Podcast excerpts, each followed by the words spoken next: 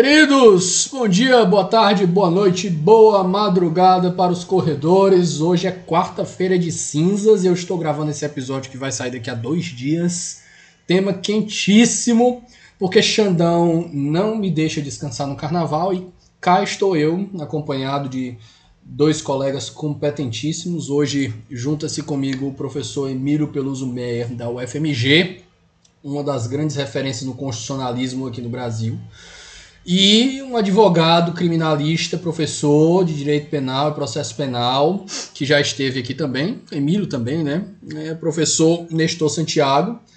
E chamei um constitucionalista e um penalista para a gente conversar sobre a Operação Tempos Veritatis, mas não só sobre ela, sobre o, o antes, o durante e o depois, né? Porque não dá para falar do 8 de janeiro sem falar de passado e sem eventualmente conjecturar o futuro.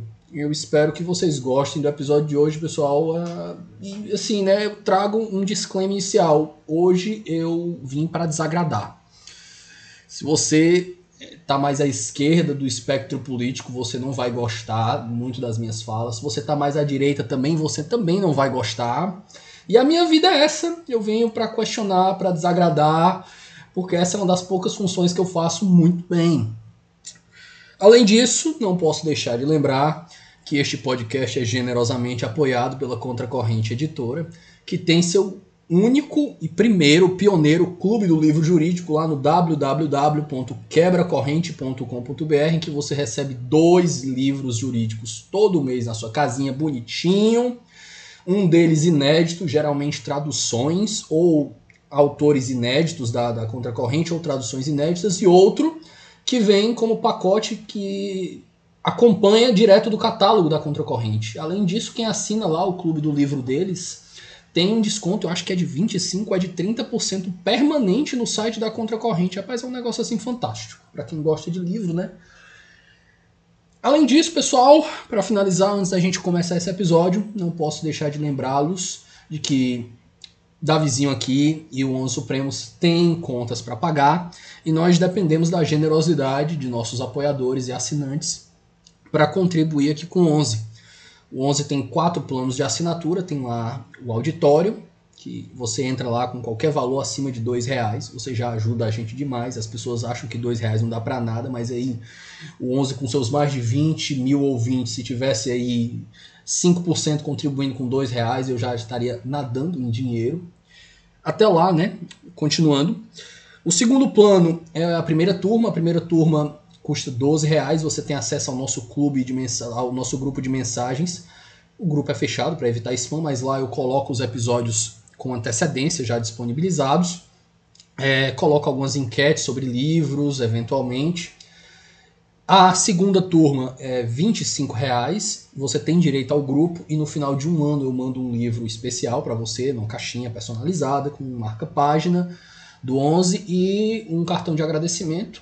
E no último plano, que é o plenário, que custa R$ reais. A cada seis meses você tem todos os benefícios anteriores e a cada, em vez de um livro por ano, você recebe um a cada seis meses. Eu sempre tento escolher livros em valores mais altos, porque eu pego com desconto na editora e eu mando lá tudo direitinho na caixinha para você.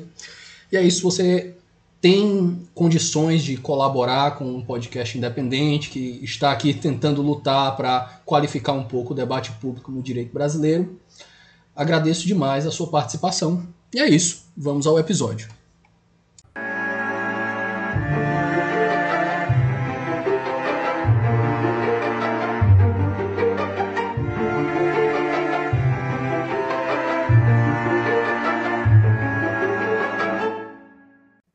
Queridos, conexão de hoje é local e interestadual. Recebo dois convidados que agora já são veteranos. O Emílio já esteve aqui duas vezes. Acho que um foi no episódio 40 e, 48, mais ou menos, ou 50 e tantos, falando sobre justiça de transição. E outro, ano passado, quando ele teve aqui para falar junto com o professor Thomas Bustamante da teoria da decisão do ministro Luiz Roberto Barroso, hoje presidente do Supremo Tribunal Federal, que atualmente ainda é, acho que é o top 4 dos mais ouvidos do, do, do 11 aqui. E querido Nestor Santiago já esteve aqui também, acho que no final de 2022, para falar sobre é, aquela tese da, da, da Suprema Corte colombiana, estado Isso, de do estado coisas inconstitucional, inconstitucional, acho, isso. eu acho que foi 2021, salvo Foi engano. 21. Pois é, a- É, a- o tempo vai passando e a gente vai ficando com, com esse problema aí do em que ano aconteceram as coisas. Mas é isso, meus queridos, deixa eu passar o microfone para vocês de maneira breve para gente, para vocês se reapresentarem e a gente tocar a nossa conversa. Emílio, por favor.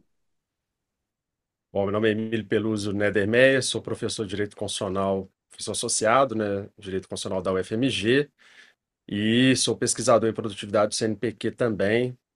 né. Acho que é isso, brevemente seria isso. Estou. Bom, eu sou professor da Universidade Federal do Ceará, sou professor associado 4, né, já sou quase titular, estou quase lá. E também sou professor titular da Universidade de Fortaleza e também advogado criminalista. Eu trouxe esse homenagem à aqui para vocês, ouvintes, hoje, misturando um criminalista e um constitucionalista para a gente tentar é, desbravar essa decisão, essa última decisão aí do Xandão, que contaminou o carnaval de todos, né? Atrapalhou o carnaval de todo mundo. Ele podia ter esperado mais uns 10 dias para soltar isso aí, mas não. Foi atrapalhar o carnaval de todo mundo que precisa estudar para estar aqui fazendo conteúdo para as pessoas e tentando melhorar o debate público. Vale só, Pessoal, só uma observação aqui, só eh, tanto eu quanto o Emílio, né, somos somos eh, frutos da Universidade Federal de Minas Gerais, né? Também sou formado lá, né? Graduação, mestrado, doutorado, cabelo, barba de bigode na UFMG, na famosa Casa de Afonso Pena. é, diga-se de Tá certo. passagem, uma, uma das, das, das três capsete do país agora, né? Sim. Inclusive por, por graça e obra aí do, do Peluso. Exatamente, que era, era um dos coordenadores, era o coordenador do PPGD até, até então. É, É pouco tempo atrás. é. Eu gosto de dizer que, que isso não é, não é, não é vantagem minha, não, porque o trabalho, na verdade, precedeu, foi uma avaliação sobre períodos anteriores, inclusive, mas Sim. a gente sempre esteve lá colaborando para que isso pudesse acontecer. não, É com isso. certeza. Tra- Trabalho coletivo. Pessoal, Com certeza. é, eu vou tentar fazer um, um breve resumo dos fatos de como a minha memória permite e como as minhas leituras recentes permitem, do que eu acho que deve ser incluso, deve ser incluído é, dentro dessa narrativa fática até hoje. E aí vocês entram com os pitacos de vocês para vocês dizer o que que eu estou pegando errado e o que que eu estou pegando certo, o que que tá, o que que não estou pegando, o que que está faltando. É, eu não acho que a narrativa, eu não acho que a preparação, eu acho que existiu. É, é, pessoal, é, um disclaimer inicial para todo mundo que está escutando esse episódio. Vocês vão se desagradar em muitos momentos. Eu acho que principalmente comigo. E eu acho que isso faz parte do jogo. Então, Uhum. esteja avisado. Prosseguir, prosseguir com, com, com aviso já de antemão. É, eu não acho que é, o golpe começou a ser planejado em 2019. Não acho. É, eu acho que em 2018 já começou uma narrativa de descredibilização das urnas. Eu acho que o Bolsonaro já tinha importado esse modus operandi do Trump, porque o Trump já, já, já tinha começado, já, já ficava soltando isso durante as eleições dele. Olha, o povo tá comigo, tá todo mundo comigo, meus comícios são gigantes, pipipipopopó. Tanto é que a- a- ele fez isso ainda contra os fatos, né? Na, na inauguration dele, aquela, aquela, acho que foi em fevereiro, quando ele é, entrou na, na Casa Branca, na, na- no discurso de posse, o pessoal fez as fotos comparativas entre a, a eleição, a posse dele e a posse do Barack Obama. E a posse do Barack Obama tinha mais ou menos 30, 40% de pessoas, a, mais, mais pessoas. E ainda eles ainda empurravam aquela narrativa que nunca existiu tanta gente numa posse. Então é um nível de distopia fática que nunca se viu antes no contexto político. E ele começou com essa narrativa de descredibilizar as urnas, e o Bolsonaro puxou isso e foi empurrando, e dizendo: ah, não, o povo está sempre comigo, os meus comícios são os maiores, as pessoas estão sempre comigo, e se eu perder aqui é mentira, porque a- tem alguma coisa de errado, e as urnas assim. E no primeiro ano, essas, é, é, esse, esse discurso meio que arrefeceu, porque não tinha muito o que se, que se debater com urnas, né? No segundo, isso começou a voltar, mais ou menos do terceiro para o quarto ano, e a gente começou a ver, ver isso fortalecendo. Pegando do último ano para cá, a gente vê aí, pelo que revelou tanto a decisão do Xandão quanto é, é, o vídeo daquela reunião e, o, e, o, e a distopia que foi o, o 8 de janeiro, o que a gente viu ali é que existia um movimento dentro, durante 2022 de buscar formas de reeleger o Bolsonaro, nem todas legítimas. É, uma delas foi a quantidade de operações que foi realizadas no Nordeste, que foi desproporcionalmente maior do que comparado com o Sudeste, que tem muito mais gente. E a gente tem números provando isso. Tipo, no Sudeste, no Sul-Sudeste teve uma quantia de 100, 150 operações, aqui no Nordeste teve 250, 300 operações da Polícia Rodoviária Federal. Inclusive, teve até aquele debate durante a eleição de que o Alexandre de Moraes ia dar uma canetada para estender o período, e isso poderia ter sido usado pelo próprio governo, pelo pessoal Bolsonaro, para deslegitimar. Então, era. Enfim.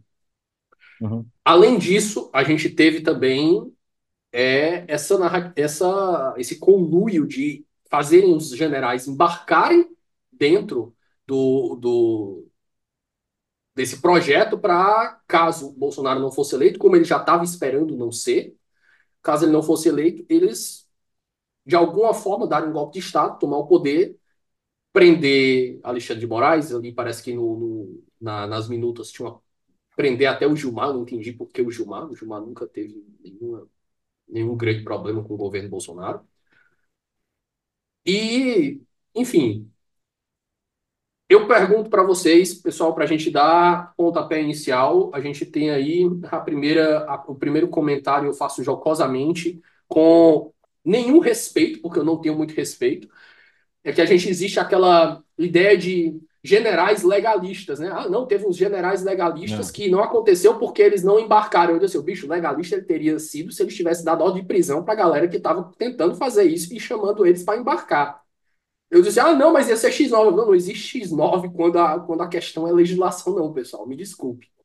Então, feita essa breve esboço aqui dos fatos, pessoal, deixa eu agora começar pelo Nestor. Nestor, vai lá. Pois é, essa, essa ideia de general legalista é um negócio muito complicado. O tal do general Freire Gomes, né? Eu acho que esse é o nome dele, que enfim, que o Walter, o Walter Braga Neto né, disse a ele que iria dar o golpe e tudo mais, né, e queria proceder assim, assado, se ele iria entrar, ele disse que não toparia, né? Era para ele ter dado voz de prisão para ele naquele momento. Né? Inclusive, o Código Penal Militar vai falar a respeito dos crimes de, de, de revolta, por exemplo, né? E um outro crime que eu não me lembro aqui a, a codificação, mas eu posso até acessar aqui depois só para poder verificar. Mas é, ele talvez por falta de veja não quero não quero aliviar a barra de ninguém tá mas talvez por uma falta de respaldo próprio institucional sem saber quem quem confiar né, ele talvez não tenha dado essa voz de prisão aqui eu estou fazendo aqui uma conjectura com relação aos fatos né? eu li todo o acórdão aliás li toda a decisão monocrática do ministro Alexandre de Moraes é, a respeito da prisão, né? E ali os fatos são muito concatenados. Não, não tem muito o que discutir ali. Né? Uma decisão muito bem fundamentada. Agora, é, é, colocar um general nessa posição de general legalista é muito complicado. Né? Como se comportar as instituições? Né? Como é que a Marinha. Veja, o chefe, o, o comandante da Marinha topou, né? o comandante da Aeronáutica topou, né? o outro não topou. Né? E aí leva nome, né, chamado de cagão. É, um outro lá também que não, não topou, né? também sofreu tal como o, o Freire Gomes, uma, uma, campanha de difamação, inclusive com relação à família dele, nos grupos de WhatsApp da, do Exército, conforme está colocado na decisão. Então, é muito complicado, é, decisão, é uma posição muito dúbia do, dos generais, né, dos, dos militares que não embarcaram no golpe, mas, ao mesmo tempo, também não fizeram nada. Aí é caso de averiguação, é caso realmente de investigação, do ponto de vista, inclusive, é, militar, né, do ponto de vista do Ministério Público Militar, como eles vão se comportar, como o Ministério Público vai agir, o Ministério Público Militar vai agir com relação a essas pessoas que não participaram, mas que souberam. E não agiram por quê? Qual foi a razão de não agir? Assim, não, de não tomar a decisão. Spoiler, né, Nestor? Se é difícil até os caras que embarcaram acontecer alguma coisa com eles, imagino com os caras que não embarcaram, né? Mas Vamos nós. É, assim, o tempo dirá, porque e aí uma, uma questão, né, que, que a, a gente aprende isso muito na advocacia criminal também, que as coisas levam tempo para maturação, não é? um inquérito como esse, veja, é, surge lá do inquérito das fake news, né? Isso é, isso é colocado lá na decisão é, já inicialmente, que tem ali, para muitos, existe um vício de origem, porque o próprio STF declara que o inquérito é constitucional, né? que o STF poderia, é, e vários, vários autores também vão, vão falar a respeito disso, dizendo que é possível, desculpe aí o, o latido do áudio do fundo aí, mas o cachorro aqui está querendo participar, mas é, vários, vários autores de, de, direito penal, de processo penal, de constitucional, vão dizer que a situação do STF é legítima, né? Mas até que ponto que ela é legítima também? Porque, veja, é, do ponto de vista do sistema acusatório, em que o juiz não pode tomar nenhuma iniciativa de ofício, o surgimento do inquérito das fake news ele vai contra toda essa, essa ideia de sistema acusatório. Mas também, por outro lado, o próprio STF, o próprio STJ tem uma ideia do que é sistema acusatório. Né? Então, isso e que justifica, isso é justificado pelas decisões, tanto de um quanto de outro, de que o juiz pode, em determinados casos, é, é, em situações de dúvida, é, realizar diligências complementares, vamos colocar assim, isso seria colocado dentro do processo penal. Né? Mas então o próprio STF vai dizer que o artigo, acho que 42, 43 do regimento interno é constitucional para poder legitimar exatamente a participação do STF lá no inquérito das fake news, que vai agora, né, depois de todo esse tempo, né, já temos aí quatro, cinco anos de investigações, né, as, as coisas vão surgindo, né, porque agora temos que saber quem são os cabeças. Né? Estamos chegando nos cabeças.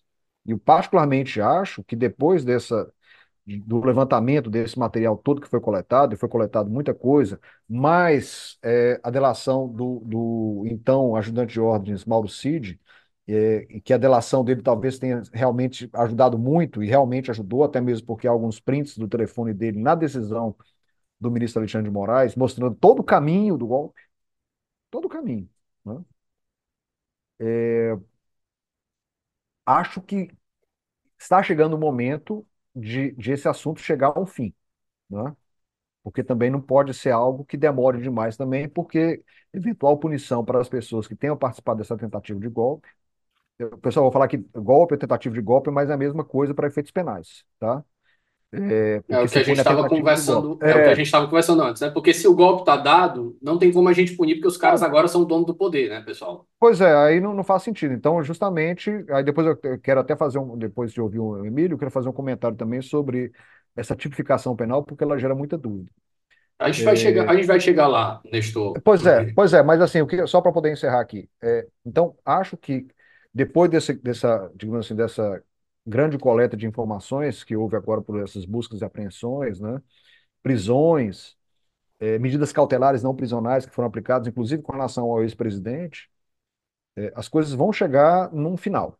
Né? Eu acho que do, do, ano de 2024, eu acho isso é, uma, isso é uma previsão minha com base, não conheço integralmente os autos, né, mas conheço parte dos autos, é, mas penso, penso que 2024 vai ser decisivo para poder colocar um ponto final nessa história. Até mesmo porque, e aí o Emílio, que já, que já trabalha com justiça, de transição, acho que é importante a gente ter isso, porque vai ser um primeiro momento na história que a gente vai, se, se houver realmente a punição para militares, que a gente vai punir essas pessoas que tentam praticar golpe de, de Estado, então dão um golpe de Estado. É, Emílio, é, pegando essa última frase do, do Nestor, eu lembro de, um, de uma coluna em vídeo do Pedro Doria, eu acho que eu acho que ele acertou nesse, nessa, nesse ponto que ele fez. Ele disse assim, pessoal, mais importante que punir o Bolsonaro em si, nessa situação que a gente está hoje, é punir os militares. Porque eles nunca sofreram punição. A gente precisa dizer, olha, isso aqui foi grave demais, não vai passar em branco para que eles não façam de novo. Porque se punir o Bolsonaro e deixar os militares passar, o próximo Bolsonaro que aparecer, os militares embarcam de novo. Exatamente. É. É, eu, eu, acho que assim, a, questão toda da sua primeira é, colocação tem a ver com essa é, correlação que a gente pode tentar estabelecer entre Forças Armadas no Brasil, que a gente tentaria estabelecer entre Forças Armadas e Estado de Direito no Brasil, que eu acho que é uma das correlações mais difíceis e complicadas e talvez a gente já pode, pode até dizer espúrias, né? A associação, a ligação, então, como uma tentativa de consolidação da, do respeito pelas próprias Forças Armadas em relação àquilo que é definido constitucionalmente ou que é de, determinado em termos de Estado de Direito, eu acho que é algo bastante difícil de ser é, feito. Né? As Forças Armadas, então, é, se engajam ou se veem como parte né, daquilo que acho que o Zé Murilo de Carvalho chama de, né, vai trabalhar a partir daquela noção lá na década de 20 de que o, o, o, soldado ele é também cidadão, de que o soldado ele pode exercer então algum tipo de, de, de, função política e pode atuar sobre a política de maneira excepcional, como se ele pudesse controlar o processo político por fora, né? ela vem acompanhando a história da, das Forças Armadas sem que você tenha qualquer tipo de ruptura com isso. Né? Então você não tem ali uma, uma preocupação em dizer, olha, vamos então estabelecer uma, uma diferenciação, separar aqueles que são os é, é, militares que são pouco afetos a, ao cumprimento da, da, da, ordem constitucional, ao cumprimento da ordem democrática, daqueles outros que, que têm esse tipo de preocupação, né? Uh, isso é sempre visto de uma perspectiva como que uh, se as Forças Armadas tivessem que defender a todo custo um espírito de corpo. Né? É, é, é interessante a gente lembrar disso, porque no julgamento do próprio ex-presidente Jair Bolsonaro, naquela, uh, depois de ele ter feito aquela entrevista para a Veja, ele via aquela acusação dos croquis sobre implantação de uma bomba numa adutora é, é, no Rio de Janeiro, né? Uh, no julgamento dele, isso está muito claro, né? Que é preferível, então, que haja, porque ele foi condenado em primeira instância e depois ele é absolvido, né? em segunda instância. E nessa absolução em segunda instância, está muito clara essa ideia de que, olha, a gente precisa entender que ele, apesar de ser um mal militar, como o próprio Geisel dizia, é, ele é parte do nosso. Uh, do, do, dos nossos, né? Ele, ele não é um paisano, né? Como os, os próprios militares enxergam os civis é, é, no Brasil. Então, em sendo assim, a gente tem que proteger isso e evitar que isso se torne um escândalo consolidado, uma condenação que os próprios militares fariam de si mesmos. Né? E aí tem toda né, uma, uma, uma série de, de, outras, eh, de outros episódios em que a gente vai ver que as Forças Armadas têm muito pouca preocupação em dizer, olha, nós estamos aqui reconhecendo que fizemos algo de errado e precisamos corrigir isso para que a gente se torne né, uma, uma instituição preocupada com a, a, legalidade ou com, com, a própria, com o próprio constitucionalismo brasileiro. A gente tem isso no final da ditadura de 64 e 85, a gente tem isso em relação ao que foi apurado pela Comissão Nacional da Verdade, a gente tem isso em relação aos próprios atos antidemocráticos. É, a, a gente percebe que, primeiro, né, não houve qualquer é, é, é, é resposta ou, ou manifestação da da, da, própria instituição como um todo sobre o 8 de janeiro, né? e mesmo com essa decisão do ministro Alexandre de Moraes, que, que eu acho que, que a, a, o ineditismo talvez dela está em, em justamente focar nos militares com um, uma, uma, um conjunto probatório muito sólido, né? É isso que a gente percebe ao longo da decisão como um todo. É, mesmo assim, né, não, nós vamos esperar, não vamos instaurar nenhum procedimento administrativo, vamos esperar primeiro o processo, os processos judiciais acontecerem, como é, se não existisse isso no, no Brasil, não fosse possível que, que através né, da, da, do zelo pela legalidade, os processos administrativos dentro da própria, uh, das próprias Forças Armadas não pudessem resultar em punições específicas por esses atos, né?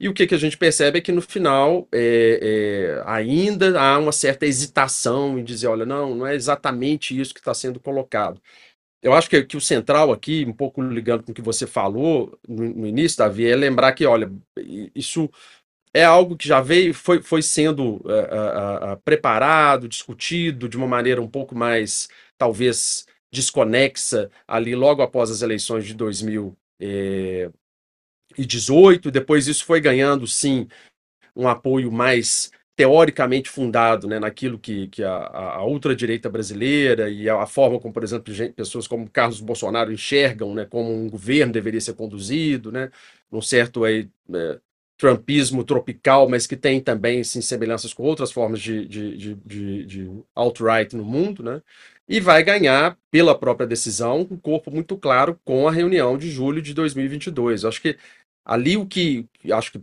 a gente estava discutindo aqui um pouco antes sobre como pensar os atos preparatórios, mas o que está muito claro ali é que a partir daquela reunião, é, o que fosse necessário se fazer, e na ótica dos 23 ministros lá presentes, né, acho que também há que se pensar como civis se omitiram diante de uma flagrante é, é, discussão sobre golpe de Estado, né?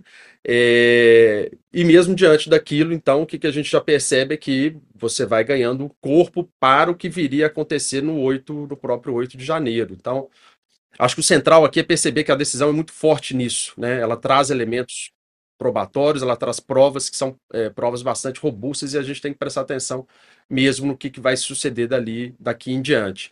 É, eu acho que vale a pena também, né, Nessor, a gente pensar que é, o inquérito das fake news talvez seja ali uma, uma base inicial, que é sim, eu, eu, concordo com você, que tem um problema difícil de ser resolvido ali é, em termos de legitimidade da sua instauração, mas ele também passa a se conectar com vários outros inquéritos. Né? Acho que tem o inquérito das milícias digitais, que parece que é o central para essa, essa decisão. Né?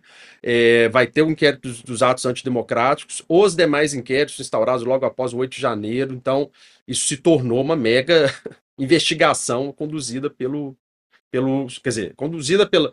Agora a gente já fica até na dúvida de saber que ato foi de, diretamente determinado pelo ministro Alexandre de Moraes, que ato que tem uma certa autonomia da Polícia Federal.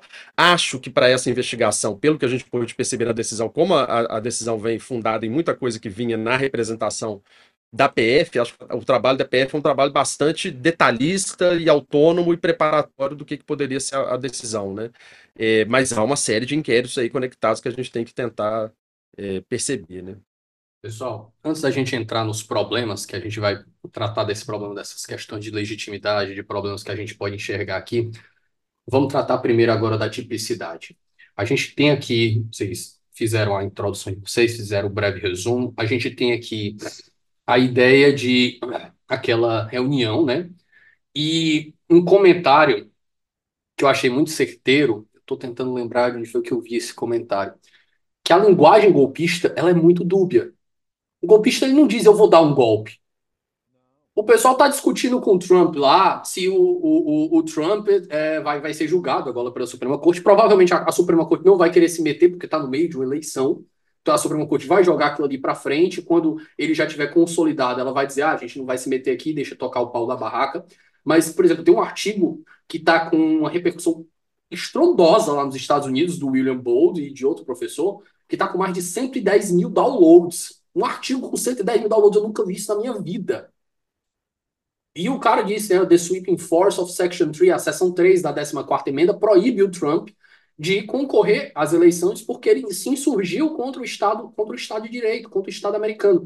E para mim, a, o que o Trump fez ali, ele não, ele não, não, não passa no teste de Brandenburg. Eu acho que o que ele fez ali, ele usa aquela linguagem dúbia, aquela linguagem bem zona cinzenta, mas aquela zona cinzenta que a gente sabe que pode dar um problema. O cara estava na frente de um comício, cheio de supremacista branco, caralhada de gente armada, e ele disse: Olha, tá seis meses lá dizendo que vão roubar a eleição, diz que, que aquilo ali é roubado, um monte de pirado acreditando naquilo ali. Detalhe: perguntaram 70% das pessoas que são filiadas ao Partido Republicano que perguntaram se a eleição foi justa, 70% diz que a eleição não foi justa.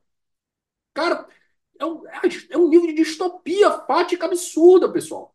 Então, o cara faz um discurso daquele e diz: olha, eles estão lá no Capitólio, eles vão, vão dar a baixa na decisão, né? Vão, é, é como se fosse a diplomação, não é equivalente à diplomação que estava acontecendo lá. E a gente tem que ir lá impedir isso. Meio que fala assim, né? Usa umas palavras bem dúbias, sabendo que o que pode acontecer. E a lei de Brandenburg, o teste de Brandenburg fala, né? Brandenburg versus Ohio, né? Seu discurso ele não pode ser capaz de incitar uma ação ilegal iminente. E tudo que, tudo que a gente aprende quando a gente estuda liberdade de expressão é que a parte mais importante da liberdade de expressão se chama contexto. Então, uma coisa é eu dizer na minha rede social com 12 seguidores que a gente devia enforcar o Xandão. Só um exemplo, por favor, viu, pessoal? Outra coisa. É, outra coisa, outra coisa. Exato. Vou virar um recorte internet. Outra coisa é eu, no meio ali do, do, do 8 de janeiro, so, saber que o, o Alexandre de Moraes está dentro do, do, do, do, do gabinete dele e vamos lá enforcar o Xandão. Pô, contexto. Contexto importa. Então a gente tem aqui. Eu vou pedir para vocês comentarem as bases fáticas da decisão, mas a gente tem aqui.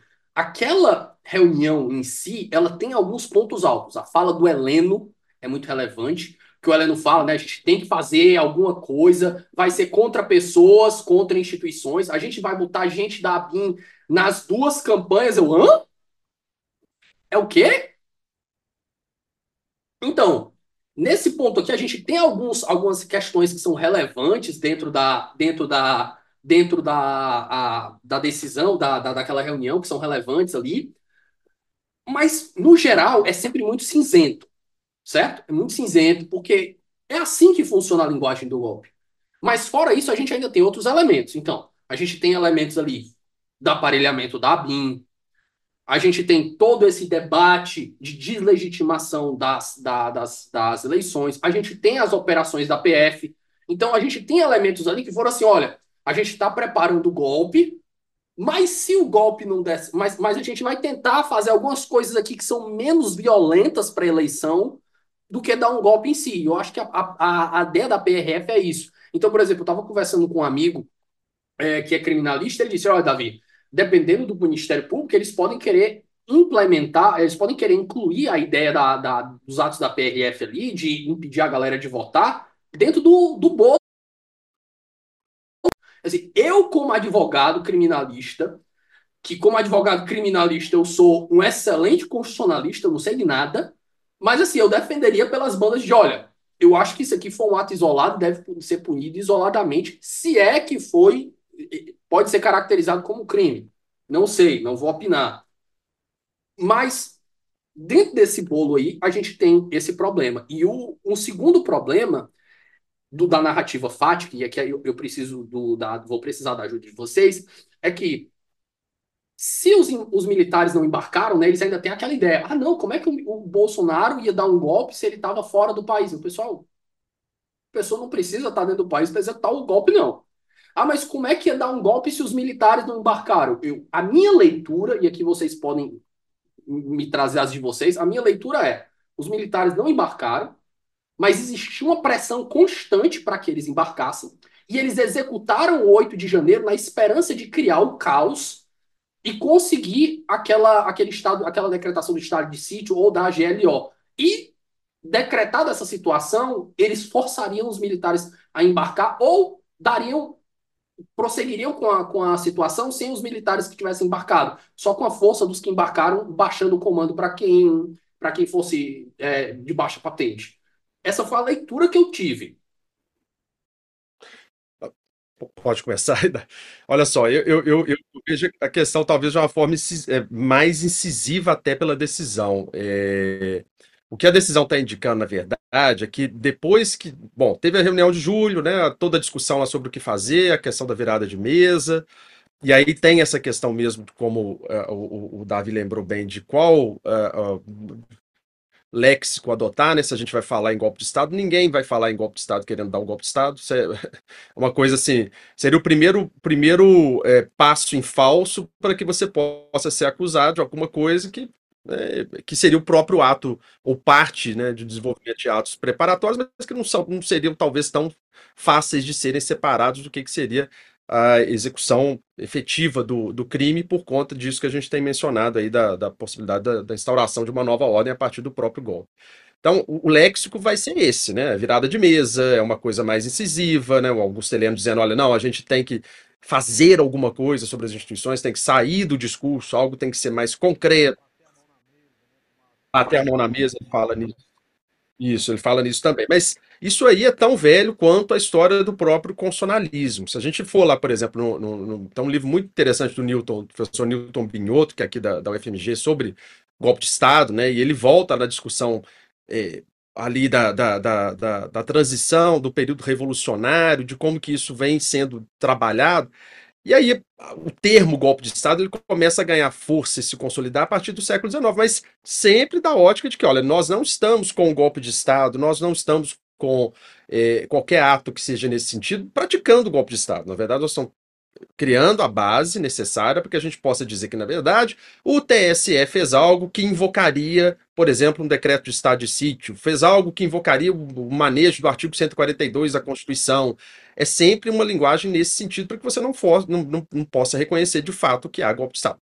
Tá, mas se você olha a decisão, algumas outras coisas que vão acontecendo ao longo do segundo semestre de 2022, para além do, do, aparelhamento institucional que o, que o, que o Davi lembrou, né, a, a, PR, a PRF comandada pelo Silvinei Vasquez, já sendo utilizada durante a, a eleição para né, direcionar o, o, o, resultado e etc.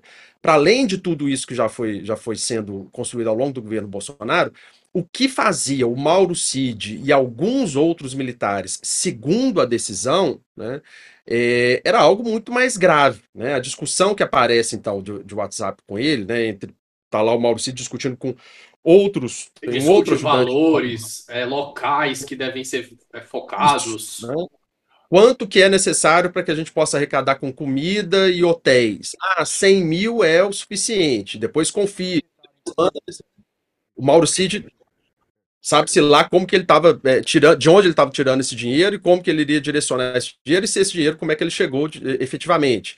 O envolvimento dele e, e, e né, o conhecimento dele sobre como setores do agro teriam apoiado e financiado a permanência das pessoas em frente aos quartéis. Mas tem também aquela história de como que ele, como um ex-força especial, ou como eles né, chamam os kids pretos, como que eles organizariam algo para em torno ali de 12 de dezembro de 2022, que seria né, a prisão do Alexandre de Moraes e é, é, aí efetivamente algo mais concreto em, em termos de, é, é, é, de um golpe de Estado. E aí tem mais um, um fator importante. Tem um outro militar que é mencionado, a gente viu gente comentando, dizendo: olha, mas ele não teria comando sobre tropa, ele não poderia fazer isso, isso não iria acontecer, mas isso tudo entra naquele campo da ilegalidade do, do golpe de Estado, que a gente não sabe exatamente como as coisas se desdobram, né? Mas o Estevam Teófilo, né, que é um que seria alguém que teria ascendência sobre tropas, ele se disponibiliza, se reúne, se reúne então com o presidente, segundo a decisão,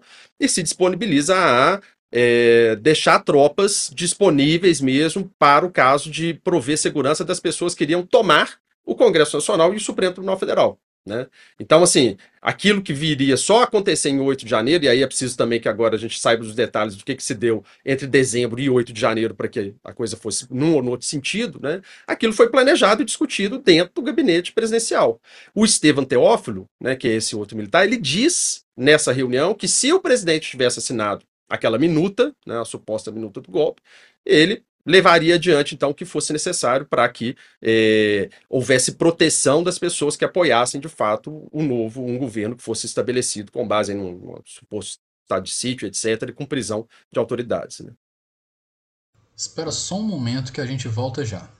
Fala galera, tudo bem? Galera, tô interrompendo seu episódio rapidinho para dizer que meu nome é Felipe Augusto, sou defensor público federal, mestre e doutor em direito e fundador do Ouse Saber, curso preparatório para concursos, que é um parceiro aqui do Onze Supremos. Eu tô aqui hoje só para te dar um recado rapidinho para dizer que o Ouse se orgulha bastante de empregar muito trabalho, muita energia, muita dedicação para fazer materiais de excelência, materiais de alta qualidade para sua preparação para concursos. Se você sonha com concursos públicos para carreiras jurídicas, defensoria, Ministério Público, magistratura, procuradorias ou delegado de polícia, o OUSE pode ser o lugar adequado para sua preparação. Vem conhecer a gente no arroba Saber no Instagram e conheça os nossos cursos que já aprovaram mais de 5 mil pessoas. Mas, Nestor, deixa eu pegar esse link da, do, do que o, o Emílio falou. Eu quero passar para ti e eu quero jogar com uma pergunta específica a lei que a gente tem hoje, eu estava vendo um fio do, do, promotor Rodrigo Chemin, Chemin, eu não sei a pronúncia, Chenin, pronto. E eu achei muito pertinente, de novo, não sou criminalista, então a minha, minha leitura hermenêutica de direito, de direito penal, direito processo penal é uma nulidade, pessoal. Então, por isso que eu estou perguntando para o Nestor. Mas me pareceu muito razoável a leitura de dizer que você abolir tentativa de aboli abolição do Estado de Direito, está compreendida dentro da tentativa de golpe de Estado. E segundo, dentro do tipo penal da tentativa de abolição do Estado de Direito, requer é, o impedimento de funcionamento das instituições, alguma coisa assim. E ele disse que naquela situação do 8 de janeiro não houve um, tecnicamente, as coisas depois funcionaram normal, a galera foi presa, os caras foram, de, de, a, a, a, foram tudo debelado, pipipipopopó, mas ele, dentro da, da, da, da ideia de golpe de Estado, ele disse, olha, para você caracterizar o golpe de Estado, a gente precisa pegar toda essa construção narrativa fática e encaixar. E dentro da, da ideia de golpe de Estado, pela, por ser um tipo mais vago, me parece encaixar melhor. Mas aí eu vou te perguntar com dois pontos, a gente não vai entrar na questão de legitimidade, mas eu queria te colocar a minha preocupação. É, quando eu critico, por exemplo, a primeira vez na minha vida, eu dei um voto para o PT, para a presidência. É, votei a muito contra gosto, votei a muito contra gosto, mas cá estamos nós. E toda vez que eu critico o governo do PT, o pessoal vem, vem reclamar. Eu disse assim, pessoal, ah, Davi, tu criticava, tu era, o pessoal que não me conhece, ah, tu criticava o Bolsonaro, eu disse, rapaz, vocês perderam quatro anos de, de, de 11 Supremos, não é possível. Mas eu olho assim, cara, ainda que eu não tivesse criticado, ainda que eu não tivesse criticado, pessoal, eu vou fazer um, um comentário que é pertinente. O fato de eu estar cobrando hoje é, o, o, governo hoje e ser extremamente rigoroso nas cobranças que eu faço nessas investigações que são feitas contra o Bolsonaro, contra o pessoal que tentou o golpe, tem du duas comparações que eu posso fazer. A primeira é com o que o pessoal reclama, né, quando a gente vai reclamar de, do que Israel está fazendo na faixa de Gaza. Ah, e o Hamas? Eu, cara, o Hamas é um grupo terrorista, a gente não pode esperar nada deles. Ah, e o Bolsonaro? O pessoal, os caras tentaram um golpe. Tu quer que eu, eu cobre o que deles, bicho? Os caras não jogam conforme as regras. Eu quero que a gente aplique as regras da maneira mais rigorosa possível, porque eu não quero que a gente acabe com o Brasil aqui, porque o Brasil, cara, a gente teve uma eleição de quase 50%, 50%, 50%. A gente prendendo o Bolsonaro e, e a galera que, que tentou fazer o golpe com ele, a gente não vai fazer com que 50% das pessoas do país que votaram nele simplesmente aceitem aquilo ali. Então a gente precisa ser rigoroso. Eu não quero que a gente fique no estado dos Estados Unidos, que 70%, pessoas das pessoas, 70 das pessoas que votaram no Trump acham que, foi, acham que a eleição foi, foi injusta. A gente precisa fazer isso de maneira legítima para que a gente passe um nível de legitimidade da decisão, para que essas pessoas, ainda que fiquem com raiva, elas aceitem o que a gente está fazendo. Porque as instituições, elas dependem da crença das pessoas nelas. Se a gente não acredita nas instituições, as, as instituições elas caem. O, o, aquele sobre a tirania do, do, do, Timothy, do Timothy Snyder, no Sobre a Tirania, que é um opúsculozinho dele, que ele, ele acho que é bem no, no, no começo, na página 12, 13 da edição do Kindle, ele diz, olha, você não pode dizer que defende as instituições se você não faz nada por elas. As instituições, elas são como moscas, elas vão caindo se não existe uma participação ativa popular para fazer com que elas resistam. Tá. Vamos lá. É, com relação à tipificação, né, eu acho que isso é importante a gente deixar muito caracterizado, porque eu vou começar lá pela, pelas operações da PRF, que é tá, foi uma fala do, do Emílio também. Olha só, tem um. É interessante, né? Porque a gente vai, vai lendo esses tipos penais, né? E vai lembrando também da própria história da Lava Jato, né? Porque foi no governo do PT que foi criada a, a lei de organização criminosa com a delação premiada e todos aqueles que, que se envolveram né, nas, nas questões é, é, da Lava Jato foram punidos por uma lei, por leis que inclusive eles assinaram né, e apoiaram a, a sua criação. Né? Você vai ver quem assinou, por exemplo, a lei, aqui a lei 14.197 de 2021, está lá o Braga Neto, Tá lá o Anderson Torres, né? O pessoal todo que está sofrendo aí busca apreensão, prisão. Anderson Torres já foi preso, né?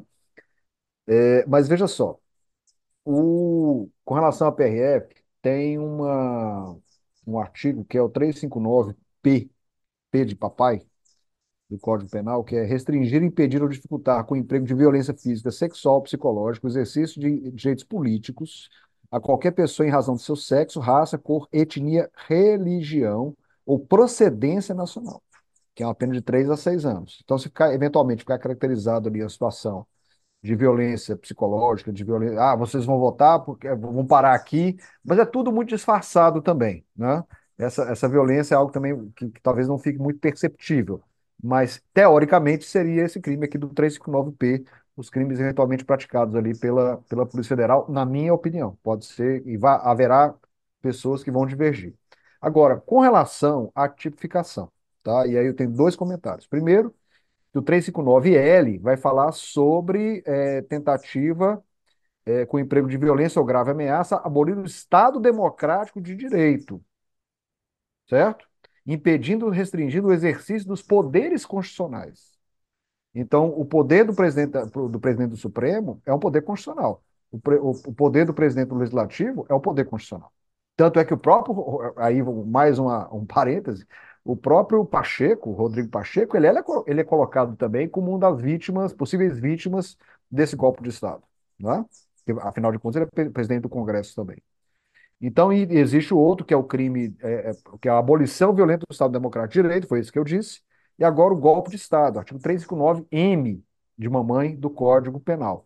Tentar depor por meio de violência ou grave ameaça o governo legitimamente constituído. Reclusão de 4 a 12 anos, além da pena correspondente à violência. Bom, aí eu tenho duas observações. Primeiro, é, onde está a violência ou grave ameaça? Né? E nós temos que, é, que colocar aqui o, o filme para poder correr de, de, frente para trás. Né? Nós temos a violência ou grave ameaça colocado no quebra-quebra feito nos, nos palácios, é, palácios do, do, Legislativo, Executivo e Judiciário, ok? Está configurado, né? para a gente poder saber que toda essa movimentação ela vem já de, de, de trás antontem, né? Ela já vem, já tem um tempo que ela já vem sendo gestada. Né? Então, toda essa maquinação de proteger os manifestantes que estão em frente aos quartéis, né? de, de fornecer alimentação, de fornecer dinheiro, enfim, de fornecer fundos para que aqueles acampamentos existissem, eles. Narrativa para Exatamente. Tudo tem descredibilizar uma razão de ser. Aqui nesse caso, só, só, só, só, só finalizar. É, tanto para poder é, destituir os poderes, né, e aí a- a- essa, essa fita gravada da reunião, né, que, que que burramente foi gravada, os caras jamais imaginariam que isso pudesse vazar, é, é muito estúpido isso, né? Mas ali é a, é a prova de um crime, né? Então fica muito claro que tudo ali foi articulado para que aquelas pessoas que estão ali na ponta de lança, né, que estão ali fazendo o quebra-quebra, que elas possam efetivamente responder pelos crimes. Aí, aí é o ponto com o qual eu discordo das decisões do ministro Alexandre de Moraes, né? É, primeiro que as penas são extremamente rigorosas, tá? Para aquelas pessoas que estão ali executando os crimes.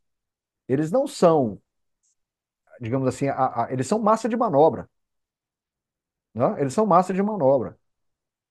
Eles poderiam ter recebido penas muito menores, porque e agora a pena, a- caso venham a ser condenados, né, dentro do devido processo legal, essas pessoas que, que, que urdiram o golpe né, a tentativa de golpe, elas vão responder com que penas? As mesmas de quem foi lá e quebrou? Não parece justo do ponto de vista penal, entendeu? Esse é um ponto, né? E tem um outro ponto também para poder levantar com relação a essas, essas condenações que foram feitas pelo Supremo Tribunal Federal. Eu sei que existe uma conexão, né, enfim, mas é algo Tem a, tem a que questão é da da individualização das penas também, individualização né? que eu disse agora, mas é uma questão também de competência. Porque se nós estamos falando aqui de crimes políticos, como colocado na Constituição, e talvez o, o, o Emílio concorde comigo, o crime político, a competência para poder processar e julgar da Justiça Federal com recurso extraordinário para o Supremo. né? Então tem, tem um problema ali também, que eu particularmente acho que é um problema complicado, principalmente para quem está, não está urdindo o golpe, quem está gestando o golpe. né? E o que mais impressiona nessa história toda, né, porque ele estava, tinha 23 ministros, né, não tinha um para poder dizer assim, ô, presidente, eu acho que o senhor está partindo da premissa falsa, né? Por que o senhor está partindo da premissa falsa? Como é que é a história, né? Porque o senhor foi eleito várias vezes com base nas urnas eletrônicas. Agora o senhor está dizendo que a urna não presta? Com base em quê? Com base em que evidência? Que, qual a prova material disso? Os militares foram, foram É, chamados para não, mas participar das, das não auditorias e não, e não compareceram e compareceram. disseram e Não disseram compareceram, só para lembrar. é, tinha problemas nas urnas. E, assim, é, é um discurso. Não, ele, não, de novo, a- a- a- aquela linguagem dúbia de novo. Eles disseram basicamente o que o Bolsonaro, o que o Bolsonaro disse. Olha, não tem prova de que, que, que não é É fraudado, isso. mas também não tem E, prova de que e, não numa, é. numa- e- e só para terminar aqui, Emílio, só eu te passo a palavra aqui. Eu estava discutindo, inclusive, com um, um colega que é, com um amigo que, que, que, que apoia, né, esse, esse, esse governo, né, inclusive do Partido Novo, e vai dizer que não houve golpe porque não houve uso de armas. Eu falei, olha, Não é bem assim. Né? Rapaz, o terceiro É, eu, Reich, eu, o terceiro Reich eu, di- não na- é, aí eu disse exatamente pra, isso. pra Olha, golpe, não, no nazismo também não precisou de armas, né? É, mas ele disse, não, mas o nazismo é, foi um governo de esquerda. Fala, pronto, aí acabou. Aí não tem realmente, não temos mais o que conversar, né? Eu acho que tem uma tem um ponto aí, né? Assim, em tudo que a gente vai conversando aqui, a gente tem, tem uma questão aqui que é sempre bem trabalhada, pensada da perspectiva tanto de quem está estudando a, a, a alt-right, a ultradireita, quanto quem tem alguma. é, quem procura entender um pouco de como que os militares se enxergam Sim. como força política, né?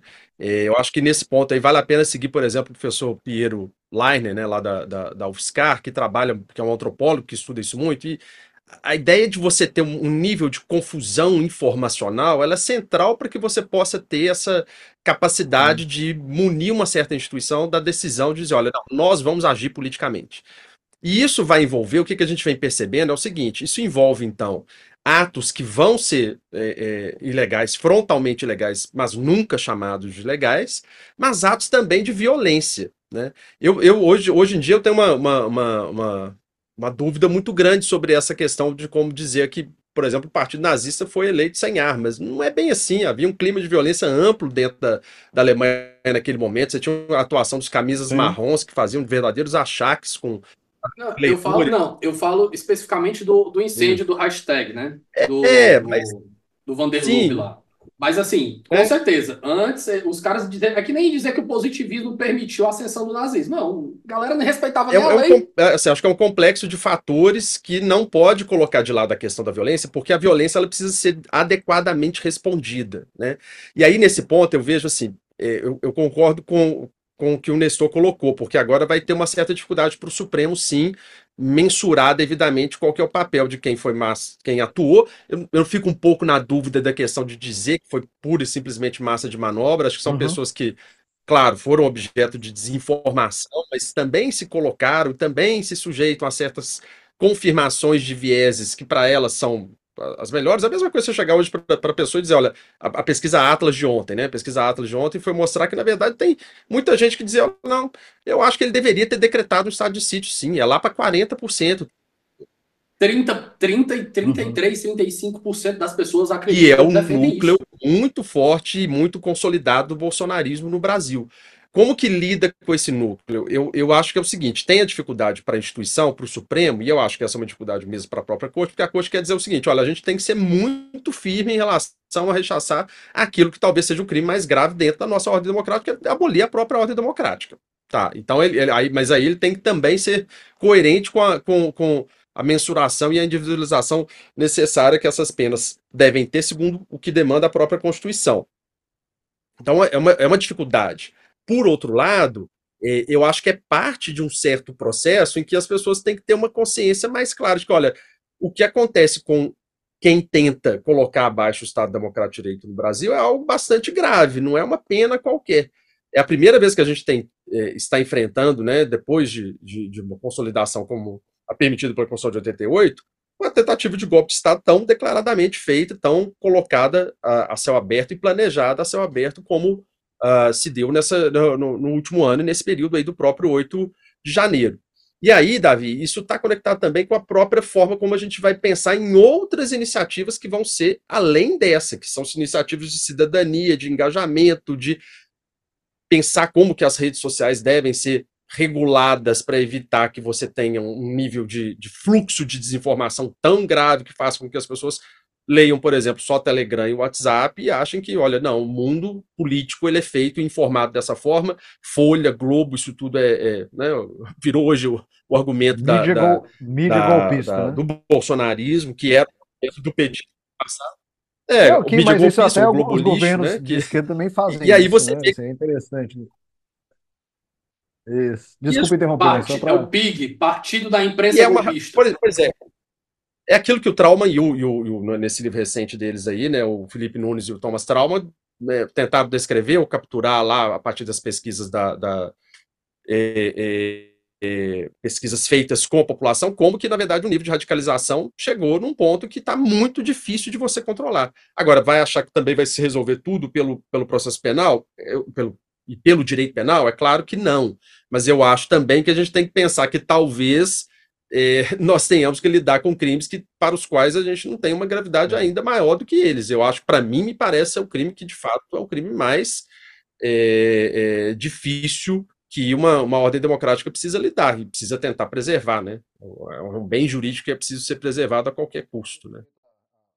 Só para esclarecer até um ponto que eu falei aqui com relação à massa de manobra, porque, é, assim, é, o que, é, que se vê, inclusive com é, colegas que, que estão defendendo alguma dessas pessoas que foram acusados, os caras realmente acreditam que o Lula iria implantar um comunismo, que as pessoas é, seriam colocadas dentro da sua casa para poder morar junto, para poder terminar o problema de moradia. Uma série de outras.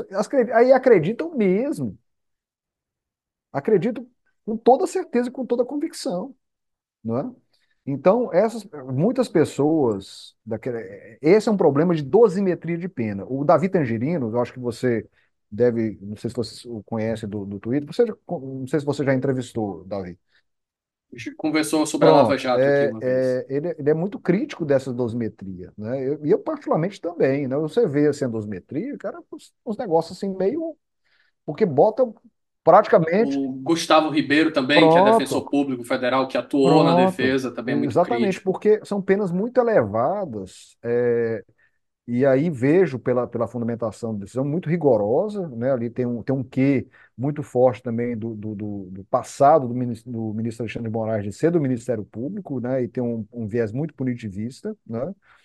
É, é, não que todos sejam, mas enfim, mas tem ali um viés muito, uma mão muito pesada na pena, sabe? Isso me, me preocupa um pouco. Justamente pelo fato, assim, sim, quando os cabeças chegarem, né? Quando os mandantes chegarem, né? Como é que vai ser? Né? E antes de que, de, de que é, claro, alguns vão para lá conscientemente, alguns vão, vão para lá, inclusive, financiando, né? É, financiando a si, financiando aos outros, mas é, essa, é, digamos assim, o fato também, e isso tem gerado realmente um protesto muito grande por parte da advocacia, e eu, eu não defendo nenhum dessas, dessas pessoas que tenham participado desses atos golpistas, mas faço cor aos colegas que estão é, tendo que se desdobrar para poder fazer, mandar sustentação oral virtual em, em, em, plenário virtual, pô. É o tipo da coisa que, que, que assim, você você está querendo defender o Estado Democrático de Direito, mas ao mesmo tempo está tendo, tá tendo algumas recusas do ponto de vista processual em, num exercício mais efetivo do contraditório da ampla defesa. Né? Eu só queria deixar claro, inclusive, que esse perfil aqui, Nestor Santiago, né, ele não, não apoia golpe de Estado de forma alguma. Né? Só para deixar claro, porque às vezes as pessoas ouvem a gente, ah, então quer dizer que ele é bolsonarista. Ah, quer dizer então que. Não, é, a questão aqui, eu estou me portando como uma pessoa que, que, que é, eu sou professor, né? sou advogado, e entendo como as coisas funcionam na prática. Né? Então, assim, não, não posso julgar o processo pela capa, vamos dizer assim. Né? Então tem que analisar muito a situação do caso concreto. É isso, somente para só para aclarar essa questão, porque é, essa questão da pena, se vier, quando vier, né, ela talvez seja um, seja um problema a ser enfrentado no futuro. Pessoal, antes de entrar nas questões problemáticas da decisão da Tempus Regi, da, da Tempus Veritatis, é, eu falar de um pouquinho de problemas anteriores, né? É uma preocupação que eu já estava falando aqui na, na minha última fala, que é a questão da legitimidade de como a gente chegou aqui. Não é só da decisão, a gente tem que interpretar ela como um todo. Tenho um colega que ele chegou para mim e ele disse, cara, Davi, é óbvio para mim, tá bem óbvio, que o, o, o Supremo e o TSE eles agiram para beneficiar a campanha do Lula. Cara, vamos fazer o seguinte, vamos levar esse argumento a sério, fazer que nem o do outro, né? Vamos levar esse argumento a sério. É, eu quero levar essa preocupação a sério e eu quero olhar para trás. A gente começa olhando o inquérito das fake news, que vocês já estão dizendo aqui, né? Que olha, foi problemático. E as pessoas falam em democracia militante, mas eu sei, o pessoal, vocês estão esquecendo que o inquérito das fake news ele não, não surgiu para defender o Supremo, não. Ele surgiu para calar Cruzoé porque saiu uma matéria contra o Toffoli, que designou Alexandre de Moraes a dedo. Certo, pessoal? Vamos começar sem, sem reescrever a história. Aí o pessoal joga a democracia militante em, si, em, em cima da, da, do inquérito das fake news Só que veja, a, a tese da democracia militante do Loewenstein, e aqui o, o, Emílio, o, o Emílio vai ter muito mais propriedade para falar do que eu. Mas a tese da democracia militante do Loewenstein era uma ideia de que, olha, a gente vai permitir que a democracia se defenda fora de meios especificamente previstos. E o exemplo que era dado, o exemplo mais clássico de todos, era você banir partidos que são contra a ordem democrática. Certo?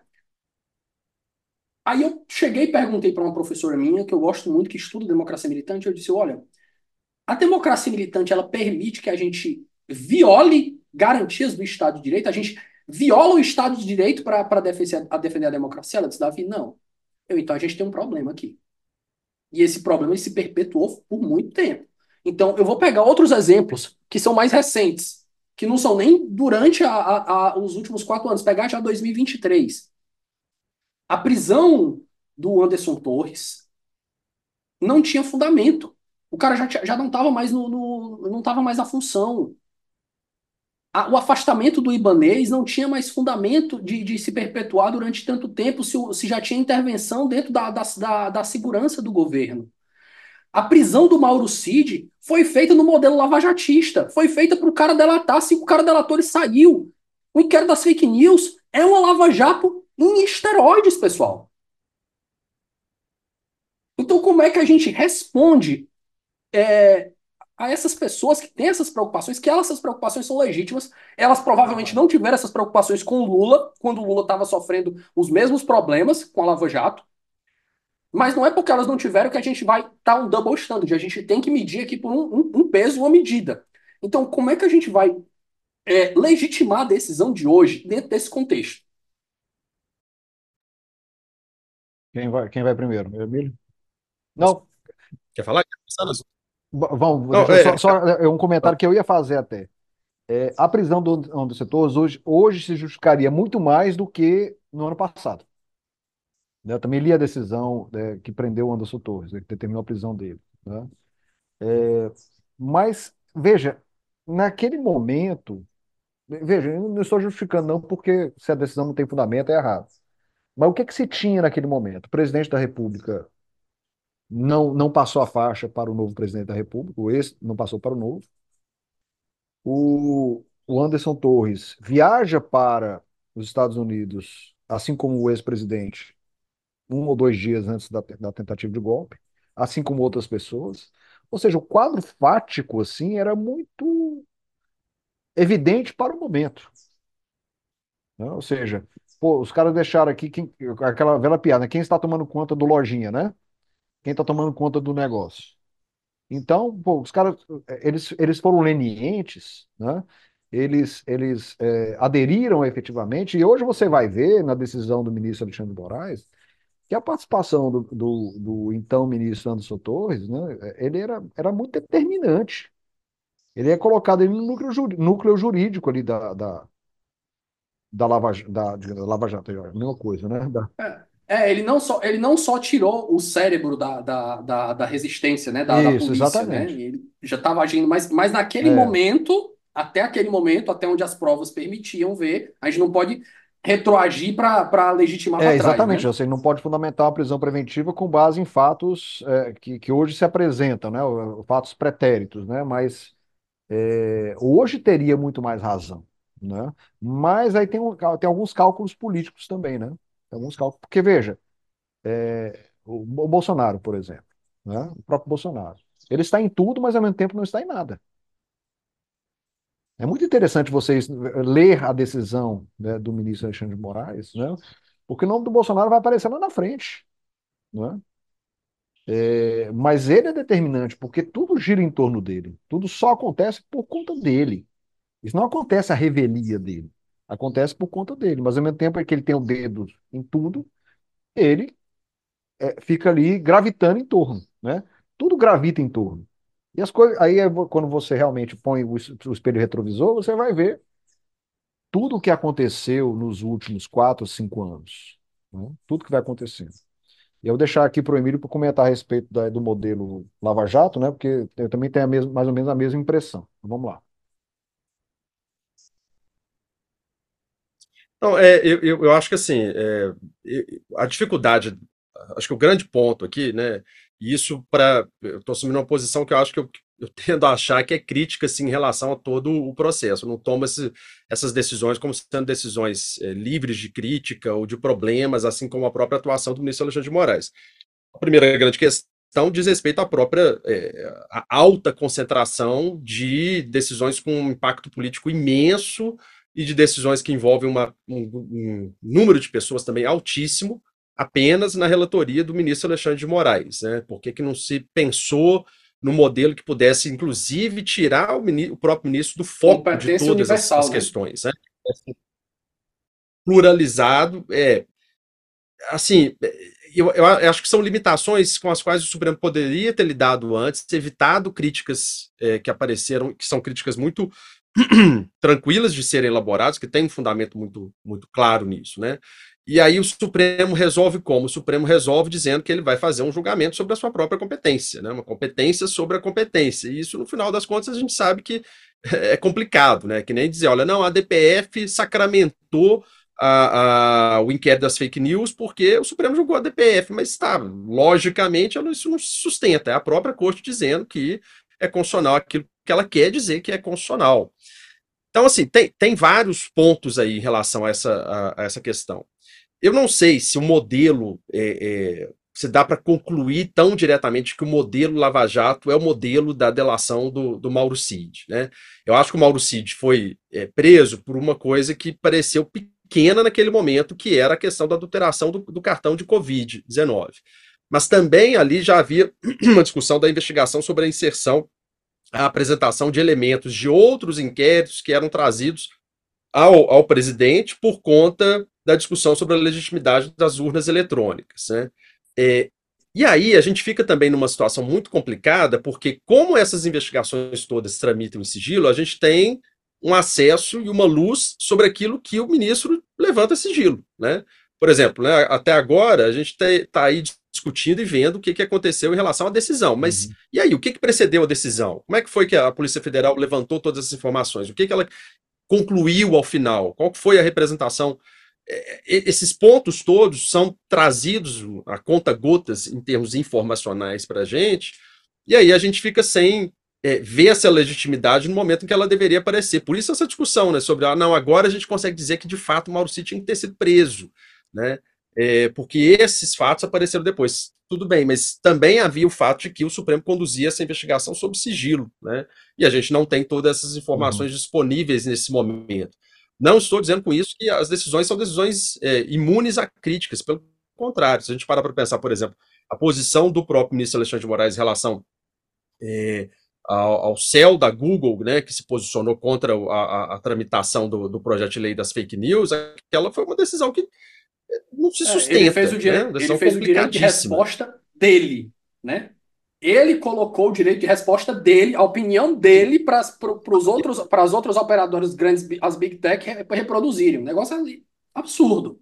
E que, e que nem e que assim você, e pragmaticamente talvez você não chegue também a um resultado que deveria ser um resultado almejado nessa discussão como um todo. Então, é, e, e, traz mais, mais foco justamente para o Supremo, para aquela discussão de que tudo é judicializado, que o Supremo. que é o argumento que está no, no, no, cerne da uhum. reunião do, de julho de 2022, né? ali o tempo inteiro. Ah, nós temos sobre a ditadura judicial, o, o Supremo resolve tudo. Eu não consigo concordar, mas por outro lado, você vai dizer: olha, tem certos elementos que vão indicar que tem umas, uma desnecessidade de atuação em certos pontos. Né? É, e, ao mesmo tempo, o Supremo também é pressionado para decidir outras questões relativas à forma como se conduzir toda essa, toda essa é, gigantesca investigação. Não sei se o Nestor quer falar mais Quero, alguma coisa sim, sobre a é, comparação duas com a Lava coisas, Jato. Algumas coisas, não vou nem contar aqui, senão como duas eu já, já falo cinco, mas é, uma coisa que o, que o Christian Lynch vai chamar de é, como é que é? judiciarismo, ele falar alguma coisa, alguma expressão nesse, nesse... Hã? Isso, exatamente. Não, mas tem um outro Judiciarismo de termo coalizão? que ele vai, que ele vai utilizar para justamente mostrar essa, essa, essa força do poder judiciário, né? Esse- eu acredito que isso está dentro do equilíbrio dos poderes, certo? Eu acho que não vejo isso com muita dificuldade, não, né? Mas eu vejo, por exemplo, é, enfim, frequento alguns grupos de WhatsApp de criminalistas, né, que alguns vão dizer que vivemos sob a ditadura do Supremo. Né? Esse, é, esse, é, esse, inclusive, é um discurso corrente de quem, é, em maior ou menor medida, apoia o governo, apoiou o governo Bolsonaro, né? e deseja, inclusive, a sua volta. Né? É, outra questão que eu acho importante também lembrar, e fazer mais ou menos essa comparação. Ah, outro ponto que eu lembrei. O STF tem esse entendimento de que não cabe habeas corpus contra ato do, do, do, do próprio STF. Né? Não cabe habeas corpus contra a decisão de um ministro, ainda que monocrático. Como é que, como é, que é isso? Porque o habeas corpus é um instrumento constitucional de tutela de liberdades. Quer dizer que se, que se o STF e a gente viu casos de, de presos do dia 8 ali que não estavam ali, cara, que foram prisões assim tá. absurdas que não eram para ter Não tá. Por acontecido. isso que eu, por isso que eu falo, olha, tem que olhar direitinho essa questão da competência, né? Assim, o, o STF é vítima, né? porque você, a gente não, normalmente não define, não define competência dentro do processo penal em razão do papel da vítima, tá? Isso, isso, em regra, não se faz isso. Se define em razão da matéria. Ah, tem o juizado de violência doméstica familiar contra a mulher, que o crime foi de violência doméstica contra a mulher. Beleza. Aí tá, tá certo. Mas definir esse caso, porque o STF foi, mas a presidência da República também foi vítima, né? A- a- o, o Poder Legislativo também foi vítima do quebra-quebra. Mas, Ne- mas, Nestor, o negócio é tão bizarro que até a Janja ganhou foro por prerrogativa por arrastamento. For, foro por prerrogativa por é, arrastamento cara. colateral. As, as redes sociais dela foram, foram, foram, foram Pois é. hackeadas. E o Alexandre de Moraes dando ordem para a Polícia Federal. é Meu isso, Deus do assim. céu! Como é, que, o- como é que o professor de Direito Constitucional vai explicar isso aqui na graduação? São essas medidas que, me, me- que são arbitrárias, no meu sentir, que é, aproximam muito de algumas medidas lava- lavajatistas que são arbitrárias. Mas eu estou fazendo aqui até uma, uma força de comparação para poder mostrar essas. é, é, Porque, veja, é, o- o- eu eu tenho, eu tenho a ideia, né, que dentro desse papel todo que que está acontecendo aqui, nenhuma ofensa ao ministro Alexandre de Moraes, mas o Alexandre de Moraes é um, é um Sérgio Moro que deu certo, entendeu? Ele, ele tem ali uma certa E com com mais mais poder. poder, né? Com mais poder. Mas você for olhar, você for olhar, inclusive eu tenho artigos escritos sobre isso, né? É, que a gente fez um comparativo das decisões do mensalão, né? Porque o, o Supremo tem uma súmula dizendo que é, não viola a prerrogativa do devido processo legal, contraditório, ampla defesa, quando uma pessoa que não tem foro prerrogativo de função é julgada pelo Supremo. Ou seja, a pessoa não tem foro prerrogativo de função, mas é julgado por um, por um, um tribunal, né? Porque o foro prerrogativo de função depende da- da- do julgamento num tribunal, né? Só que se você pegar o caso da Lava Jato, ó, desculpa, do mensalão, você vai ver que o mensalão é é um ponto fora da curva nas decisões do Supremo, porque normalmente, até aquele momento, nas decisões do Supremo, onde havia pessoas com e sem foro por prerrogativo de função, o famoso é, batizado no- nos botecos, né, e jornais de foro privilegiado, essas pessoas eram julgadas no juízo comum. O processo era cindido, o processo era, era partido. Então não faz sentido, né? To- É toda uma construção que, que inclusive é levantada pelo próprio ministro Ricardo Lewandowski, no- num, dos votos lá do mensalão, que ele levou uma, uma ensaboada lá do, do então ministro Joaquim Barbosa, né? Com relação a isso, quando ele levanta a preliminar de, de incompetência. Então, essas coisas vão se amarrando, sabe? É, então, e, e vão, vão dando, obviamente, ao Supremo um poder que, que, que, que ele tem, né? Mas talvez esteja realmente exacerbado. Mas isso é uma visão minha, né? Isso é uma visão minha, mas dentro de um equilíbrio de forças que o legislativo hoje, o legislativo federal, tenha sido um grande sugador de dinheiro do executivo, que hoje fica refém do, do- do legislativo. E no final das contas, quem está fazendo todo o trabalho, né, quem está tomando conta do lojinha, realmente é o Poder Judiciário e basicamente o STF. né? Acho que esse é o ponto que eu queria realmente fazer essa amarração. Talvez soe forçado, mas eu peço um pouco de reflexão aos ouvintes com relação a essa lógica que eu tentei, do raciocínio que eu tentei colocar aqui. É, dois pontos, Nestor, muito rapidamente, que podem ser interessantes a gente tentar até perceber essa, essa, essa diferença de atuação do Supremo, essa mudança jurisprudencial que acaba acontecendo. Não sei se aqui nesse caso a gente está falando de mudança, porque o Supremo está tratando da aplicação de uma lei recentemente aprovada, né? É, Lembrei, lembrei do nome que, o- que o Christian fala, juristocracia. É, é o termo, eu, o termo, eu ia evocar uma outra É, o do Han Herschel. É. É Eu ia invocar uma outra expressão do, do próprio Herschel, né? Que é, na verdade, a discussão sobre como cortes é, se inserem em questões de megapolitics, né? Então, a gente percebe como que o, o, a- o julgamento mensalão é uma mudança de rota em relação a garantias processuais penais e também o papel do Supremo durante a Lava Jato na chancela da Lava Jato, né? Que o Supremo mantém por uns três ou quatro anos, depois muda para tentar voltar para o Supremo um pouco mais preocupado com, com garantias processuais penais, né? E agora, talvez, nesse julgamento, que vai ser um julgamento de novo sobre megapolitics, o que, que o Supremo vai fazer, se o Supremo vai manter essa toada de que ele passa a atuar de uma forma diversa quando ele está tratando de decisões que têm um, um nível de sensibilidade política muito grande. E aí tem um outro ponto que eu acho que é interessante também da gente pensar, é numa reconfiguração, vamos dizer assim, é, é, de posições ou de funções que se deu agora recentemente, né?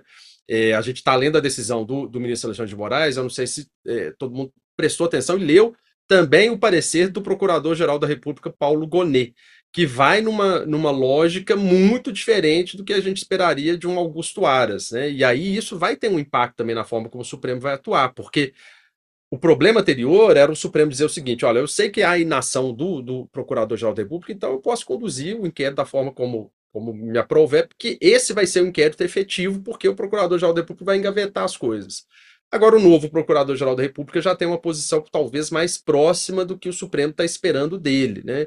E aí, o que, que o Supremo vai fazer? Vai passar a delegar e tal determinados atos, deixar que a condução do inquérito vá de alguma forma, ou de outros inquéritos vá de alguma forma ser mantida pela Procuradoria-Geral da República ao invés do Supremo, vai tentar dar mais peso, então, ao sistema acusatório, né, ou o Supremo vai permanecer na mesma lógica aí, em que, olha, não, eu sou senhor desses inquéritos, dessa série de inquéritos que envolvem inúmeras pessoas, e eu vou conduzir isso até o, até o final. Né? É, e o Gonê é muito diferente do, do, do seu antecessor, né?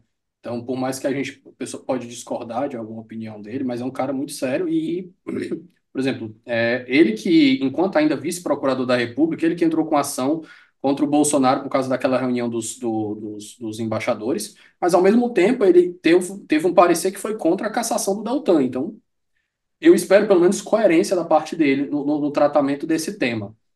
Mas deixa eu puxar a próxima pergunta. A gente falou de um contexto de legitimidade e agora eu quero falar de alguns problemas da decisão em si e do que se sucedeu a ela depois da, da operação, né? O primeiro, pessoal, que eu identifico, e depois eu, eu peço para vocês seguirem o que mais que vocês tiverem identificado, foi a questão de impedir que advogados se comuniquem. Eu olhei assim, cara, o, o Xandão, até quando ele acerta, ele Vou erra. fazer É um, isso vou fazer um comentário aqui sintético. Vixe, Mas é complicadíssimo. isso. Então, vamos, vamos, começar com É, esse ponto. Vai lá, cara, é, é Nestor. assim, é, é um- uma construção de linguagem. Teve, teve uma discussão em alguns grupos aqui de, de, de WhatsApp, né, com relação a isso. Se for É, interpretação é, ruim é, da com- nossa é, é, parte, é proibir que, o advo- que, que, né, os investigados conversem, inclusive por intermédio de seus advogados, né? Porque advogado conversa com advogado, pô. Quer dizer que se eu morar no mesmo condomínio que um advogado mora, que a gente defende clientes, a gente é vizinho de casa, de porta, a gente não pode conversar. E uma pergunta que eu faço, Nestor, do ponto de vista é, legal mesmo. Eu, eu, advogado, você advogado, nós temos clientes que estão em situações parecidas. A gente não pode organizar uma defesa que é, seja mas é mutuamente claro que benéfica? pode, isso não existe nenhum problema ético com relação a isso. Nenhum problema ético, né? Isso, inclusive, essa, essa parte da decisão, tanto é que a OAB, a OAB fez uma manifestação, no meu sentir, que já começa errado dizendo que não existem direitos absolutos. Já, já matou, assim, o argumento, né? Que, que não, não foi um argumento bom. Mas a OAB se manifestou dizendo que isso violaria a, a- a- o princípio da ampla defesa, de como de fato viola. A Abracrim também entrou na, na- na jogada, outros também, outras associações já entraram aí como, Nestor, Nestor, como permite. curiae, justamente para poder dizer da, da ilegalidade desse ponto da decisão. Nestor, me permite só um comentário bem rápido. Eu detesto esses comentários genéricos que são ululantes, que eles, é, são, eles, eles vêm como se fossem Isso. autofundamentados. Ele disse: Ah, não existe direito fundamental. Sim, o que que isso quer dizer? dizer nada. Você diz isso e automaticamente isso legitima você restringir um direito fundamental sem fundamentar é, é. a restrição. Ah, porque ele não é, é porque ele não é, é absoluto, ele pode ser restrito. Le... Sim, mas ele pode ser restrito dentro de uma série de quesitos que precisam ser observados. Mas a leitura enviesada do Alexi que foi trazido para o Brasil que não corresponde efetivamente à verdade. Né? Porque você vai dizer que não existe direito absoluto na Constituição? Não existe nenhum direito que não seja absoluto. Quer dizer que eu preso. Direito de não ser torturado, é, de não ser eu não posso. Eu sendo preso, não posso ligar para um advogado, nem para minha família, nem ficar calado. São direitos absolutos. Não é? Agora, é, então esse é um ponto assim, que, que, que merece todo o rechaço da comunidade jurídica. Todo. Porque é totalmente legal. Fiz inclusive um, um, um rios no, no Instagram com relação a isso. Né? É, comentando exatamente da, da, da, da, da é incabível. No mundo real, isso é absolutamente incabível. Né? Quer dizer que eu sou advogado do, do, do Emílio, por exemplo. O Emílio está sendo investigado. Né? Aí o Davi também está sendo investigado. E eu sou amigo do advogado do Davi. Eu não posso, eles estão em situações idênticas. Eu não posso conversar com ele. Por que, que eu não posso conversar? Eu não sou nem parte do processo. Eu não sofro, eu não sofro sucumbência. Né? Não tem nenhum, nenhuma perda de, interesse, de jurídico, perda de interesse juridicamente relevante. Eu sou, eu sou advogado. Eu sou, dentro do processo penal, eu sou absolutamente indispensável, mas eu não sou parte.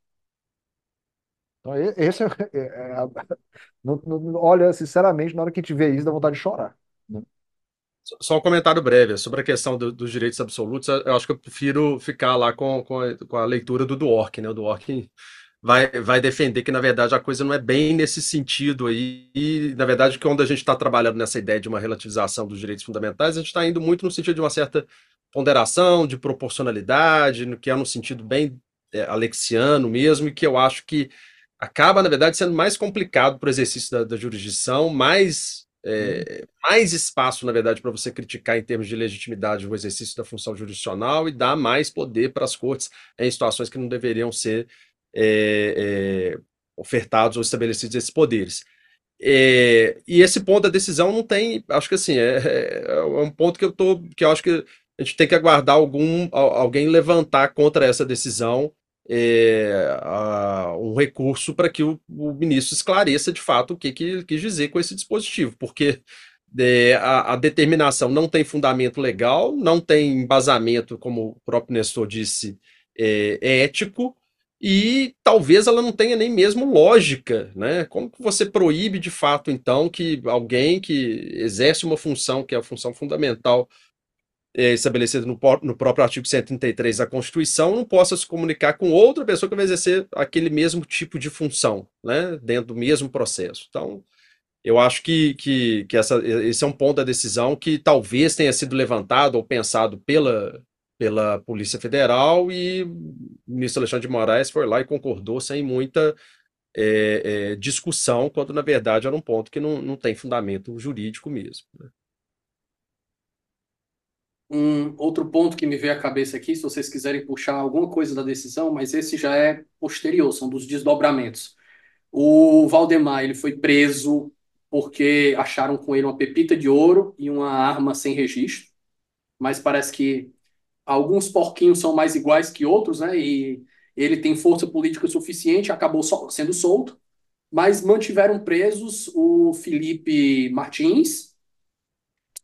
E eu não sei se o cara que estava junto Todos com o Felipe Martins presos. chegou a ser preso também, que inclusive por, a, por acaso eu descobri, Emílio, eu não sei se tu soube dessa, dessa curiosidade. O cara que parece que foi preso junto com a Mauri Feres Sade, alguma coisa assim, foi o cara que fez a tradução do Rumo à Juristocracia do Han Herschel aqui no Brasil.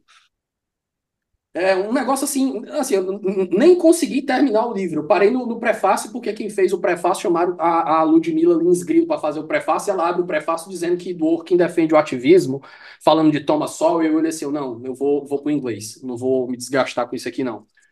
Mas, feito essa, esse ponto, é, um comentário que me chamou a atenção, e aqui é um comentário de mídia, então não posso julgar o, a, a, posição do, do ministro Alexandre de Moraes por isso. Mas a gente não viu até agora, o, posto, o, o Estangela não teve general preso, Não. certo? A gente não teve militar de alto escalão preso. Mas a gente teve essa prisão do Felipe Martins e um dos comentários que a mídia fez foi que ele talvez já tivesse fazendo essa prisão e mantendo essa prisão por motivos de forçar uma delação. E aí a gente volta para o lavajatismo. É, eu, eu, eu, fico um pouco na dúvida em relação a isso, porque é, nos termos em que a coisa é colocada ao longo da decisão, o papel dos quatro sobre os quais foi, foi determinada a prisão, com a concordância também do Procurador-Geral da República, foi um papel muito proeminente ao longo da, da, da costura sobre essa atividade toda de, dirigida a um, a, um, a um, golpe de Estado. Né? O, aí, a, só, né, a gente tem de um lado um, um militar, que é o Bernardo uh, Romão, né? Uh, Rafael Martins de Oliveira, uhum. que também era, é, é, que está sendo acusado nesse processo, e principalmente o Marcelo Costa Câmara, que é um dos era um dos assessores na ajudância de ordens da presidência da República e trabalhava diretamente com o Mauro Cid, né? Então, são atores que tiveram um papel muito envolvente em relação àquilo que a gente é, é, indicou aqui sobre arrecadação de fundos, né, marca, marcação da data.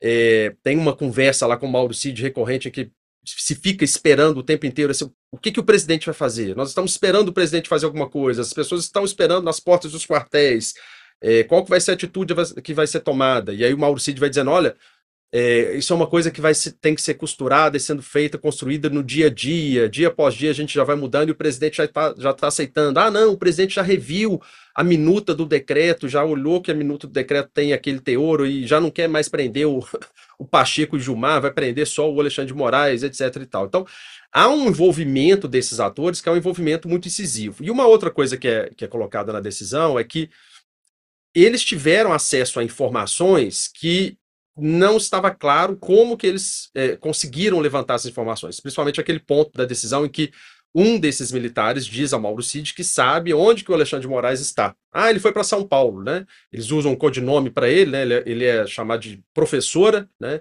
Professora foi para São Paulo. Inclusive estava sendo monitorado pelo ABIN é, ilegalmente. É, mas um desses atores, na verdade, tem um papel muito incisivo em relação a isso, né? E aí o que, que é levantado pelo, pela Polícia Federal? Que olha, a gente não sabe o que, que ele tem ainda de acesso a, a, a dados aí de ou algum sistema de tecnologia que tá, pode, pode estar ainda sendo utilizado, porque foi utilizado também logo após a posse do, do, do presidente Lula. Aí, só um esclarecimento: esse, a tradução, o, o, o aquele, esse advogado chamado Amauri é, Feres Saad, que fez a tradução da, do rumo à juristocracia do Herschel, né, é a pessoa que assessora, que ajuda é, o Felipe Martins a fazer a minuta parece, né? Acho que a indicação está nesse sentido, né? E ele não foi preso, não, né? Ele, aquela ele minuta lá do, do, aquela minuta lá do Anderson Torres. Não, que não é. A, não, é uma nova minuta. É a né? nova minuta. É outra minuta. Dessa, ele tá, é. ele, ele, sofreu busca e apreensão, né? Ele tá nessa. É uma minuta que eu vi. Mas ele não foi preso. O, o Hansen, o Thiago Hansen disse até que ele tem, ela tem até uma linguagem meio justnaturalista, né, para apelação justnaturalista. Eu não cheguei a lê-la. É, eu, eu, só vi trechos dela, não tem a desses. É, ela aparece em trechos e eu, eu, também não consegui acesso a, a, ao teor dela, não, né? É, mas é uma minuta que talvez tenha mais semelhança com aquela coisa mais assim, tipo preâmbulo do ato institucional número um, né? Uma coisa menos mais, mais de narrativa, mais Francisco Campos, de narrativa constitucional, do que propriamente uma minuta detalhista dizendo, olha, isso aqui é o estado de sítio, isso aqui vai acontecer isso porque até e, eles até deixam um espaço dizendo que eles vão detalhar depois o que, que o Supremo, o TSE teriam feito de errado, que seria incluído também na própria minuta. Mas é diferente da minuta encontrada na casa do Anderson Torres, que até era uma minuta que teria sido escrita à mão, não estava digi é, é, digitada, né? Então, é, o, o, que é indicativo também, assim, é, claro que as coisas têm que ser esclarecidas mais cabalmente, mas é muito indicativo de que, olha, não, a gente estava tentando o que era possível para poder dar um enquadramento legal ao, ao, ao golpe de Estado.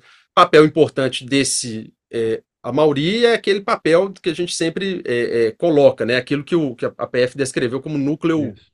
jurídico, né? Que ela faz aquela divisão em seis núcleos: é núcleo de desinformação e ataques ao sistema eleitoral, núcleo é, responsável por incitar militares, núcleo jurídico, núcleo operacional, núcleo de inteligência paralela, núcleo de oficiais de alta patente, etc. E nesse núcleo jurídico estariam, então, esses é, atores que estavam tentando é, não dar Uhum. nome aos bois, né? Não chamar o golpe de golpe, né? Fazer a coisa num sentido jurídico, mas... Nestor, identificaste mais alguma coisa ah, sobre esses pontos? Quer fazer um É, comentário, acrescentar? eu, eu acrescentaria, né? Só uma, uma- até que surgiu isso ontem, né? Que o, o ex-presidente está fazendo uma convocação para atos em defesa do Estado Democrático de Direito no dia, acho que Inclusive, é, pediu para ninguém ir com é, cartaz, é, porque sabe do é, perigo do que a assim, eu galera vai acho que pedir. é Ele gosta de viver perigosamente, sabe? Eu, eu, se fosse eu, não faria isso. Eu, eu, reco- se fosse meu cliente, falar, olha, rapaz, não faça isso. Eu acho que você tá, tá, tá, é o momento errado, o time não é bom, né? Talvez segura a onda aí um pouquinho, né? Mas é claro que está sendo feito, fazendo isso também orientado, né? Existe um, um cálculo político muito grande nessa história aí. Eu acho que tem um grande problema aí. Eu acho que o problema dele não é a falta de orientação, É, que é também não acontece que com, ouvir a com, com alguns clientes, né? Que, que, enfim, não são muito, digamos assim, ligados a a escuta- Ele escuta o advogado, mas ele toma a decisão por si só, né? Mas, enfim. É, então, a- acho que isso, a depender dos desdobramentos, né? é, é, por que que não se prendeu agora? Por que ele não foi preso agora? Porque é aquele negócio de dar corda para o cidadão se enforcar, né? Eu acho que, que, que pode haver outros elementos lá na frente, decorrentes da própria, da própria investigação, ou ele mesmo entrar em contato com outras pessoas que aí essa- existe a proibição, inclusive colocada no artigo 319 do Código de Processo Penal, né, que é uma medida cautelar não prisional, que foi aplicado exatamente ao, ao ex-presidente Bolsonaro, mas que pode facilmente ser rompido e aí, nesse ponto, ele pode vir se preso. Né? É é uma, seria uma decorrência lógica, né? Decorrência quase que natural. Mas é algo a se ver. No, no mais, a decisão acho que está tá bem fundamentada, decisão que está bem, bem colocada do ponto de vista jurídico, tem muitos elementos probatórios ali. né? Acho que só se houver assim, uma grande concertação política com o Supremo e tudo, como disse, é, a gente dizia na época do Lava Jato, né? Foi o Michel Temer que disse, não, foi o Sérgio Machado, enfim, é, que, que eventualmente aí seria Supremo, TSE, com tudo, né, para poder evitar uma eventual punição, que eu acho muito difícil, né? Muito difícil mesmo. Então, eu acho que não tem qualquer impeditivo nesse sentido. Deixa, eu- deixa eu aderir também aí junto ao, ao, ao Nestor. Eu, eu, eu via essa manifestação, e aí, né, acho que talvez o Nestor concorde que, tal, que ele está ali tá, criando a situação para um certo é, é, desafio ao, ao- ministro Alexandre de Moraes, né, para saber se, bom, va- vai vir a prisão preventiva, você vai ter coragem mesmo de Isso é, decretar, isso é um né? cálculo político, né, É, Emílio? É só, só eu para. acho que assim, Por que que o Valdemar foi solto? Porque tinha sentido ele ficar preso. E o cara, né? É, é tudo cálculo político. A prisão É, foi não tem sentido, legal. né? Então, Assim, é, tem é, uma relação colocada lá na decisão do Instituto Voto Legal, que o PL tinha feito a consulta, etc e tal, então documentação foi apreendida na sede do PL, mas a prisão dele se deu por outra coisa. é. É, eu, eu acho que no caso do, do, do- do ex-presidente Jair Bolsonaro, o que vai acabar acontecendo é que é, o Supremo e mesmo o ministro Alexandre de Moraes sendo bastante, é, vamos dizer assim, incisivo nas decisões que tem tomado, eu acho que ele vai evitar ao Sim. máximo que essa prisão aconteça, né? É, o cálculo ali, talvez, do próprio é, presidente do seu entorno, né? Acho que ele não faz nada ali sozinho, acho que isso tem muito ali dedo também do Carlos, do Uhum. Eduardo, do Flávio, né? É de talvez dizer, olha, vamos, vamos para, vamos tentar a última cartada, vamos fazer uma, uma coisa mais incisiva, vamos ver se e- e ligar o termômetro desse apoio político, né? É, se fracassar, vai ser muito ruim, né? Vai ser, pode ser um, um problema grave para ele, mas se der certo, talvez ele consiga continuar fazendo o barulho que o Trump está fazendo nos Estados Unidos, É. né? A gente volta a, a fazer o comparativo.